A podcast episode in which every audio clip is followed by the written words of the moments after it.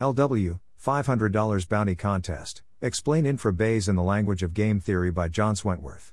Welcome to the Nonlinear Library, where we use text-to-speech software to convert the best writing from the Rationalist and EA communities into audio.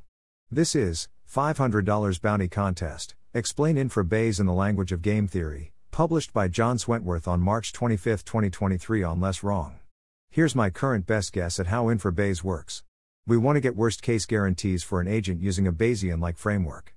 So, let our agent be a Bayesian which models the environment as containing an adversary which chooses worst-case values for any of the things over which we want worst-case guarantees. That's just a standard two-player zero-sum game between the agent and the adversary, so we can import all the nice intuitive stuff from game theory. But instead of that, we're going to express everything in the unnecessarily abstract language of measure theory and convex sets, and rederive a bunch of game theory without mentioning that that's what we're doing. This bounty is for someone to write an intuitively accessible Infra-Bayes explainer in game-theoretic language, and explain how the game-theoretic concepts relate to the concepts in existing presentations of Infra-Bayes. In short, provide a translation. Here's a sample of the sort of thing I have in mind. Conceptually, an Infra-Bayesian agent is just an ordinary Bayesian game-theoretic agent, which models its environment as a standard two-player zero-sum game. In the existing presentations of Infra-Bayes, the two-player game is only given implicitly. The agent strategy pi solves the problem. Max pi min b pi eu. In game-theoretic terms, the max represents the agent's decision, while the min represents the adversary's. Much of the mathematical tractability stems from the fact that B is a convex set of environments, i.e. functions from policy pi to probability distributions. In game-theoretic terms, the adversary's choice of strategy determines which environment the agent faces, and the adversary can choose from any option in B. Convexity of B follows from the adversary's ability to use mixed strategies, because the adversary can take a randomized mix of any two strategies available to it. The adversary can make the agent face any convex combination of policy greater than distribution functions in B. Thus, B is closed under convex combinations. It's a convex set. I'd like a write-up along roughly these conceptual lines which covers as much as possible of the major high-level definitions and results in Infra-Bayes to date.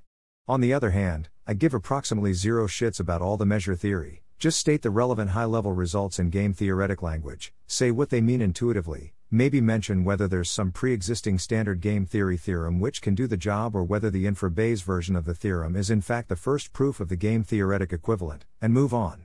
Alternatively, insofar as core parts of Infra-Bayes differ from a two-player zero-sum game, or the general path I'm pointing to doesn't work, an explanation of how they differ and what the consequences are could also qualify for prize money. Bounty contest operationalization. Most of the headache in administering this sort of bounty is the risk that some well-intended person will write something which is not at all what I want, expecting to get paid, and then I will either have to explain why it's not what I want, which takes a lot of work, or I have to just accept it. To mitigate that failure mode, I'll run this as a contest. To submit, write up your explanation as a Less Wrong post, then send me a message on Less Wrong to make sure I'm aware of it. Deadline is end of April. I will distribute money among submissions based on my own highly subjective judgment. If people write stuff up early, I might leave feedback on their posts, but no promises. I will count the sample above as a submission in its own right, i.e. I will imagine that 3-paragraph blurb were instead a 3-paragraph post in its own right, and someone submitted it. That will provide a baseline for prizes to be paid out at all. If no submission adds value not already included in the 3-paragraph blurb, then the 3-paragraph blurb gets the prize money, i.e. I don't pay anyone. Note that the $500 prize is probably not enough to fully pay for the amount of effort which I expect will be involved in doing this well. Others are welcome to add to the prize pool. Please leave a comment if you'd like to do so. Thanks for listening. To help us out with the Nonlinear Library or to learn more, please visit nonlinear.org.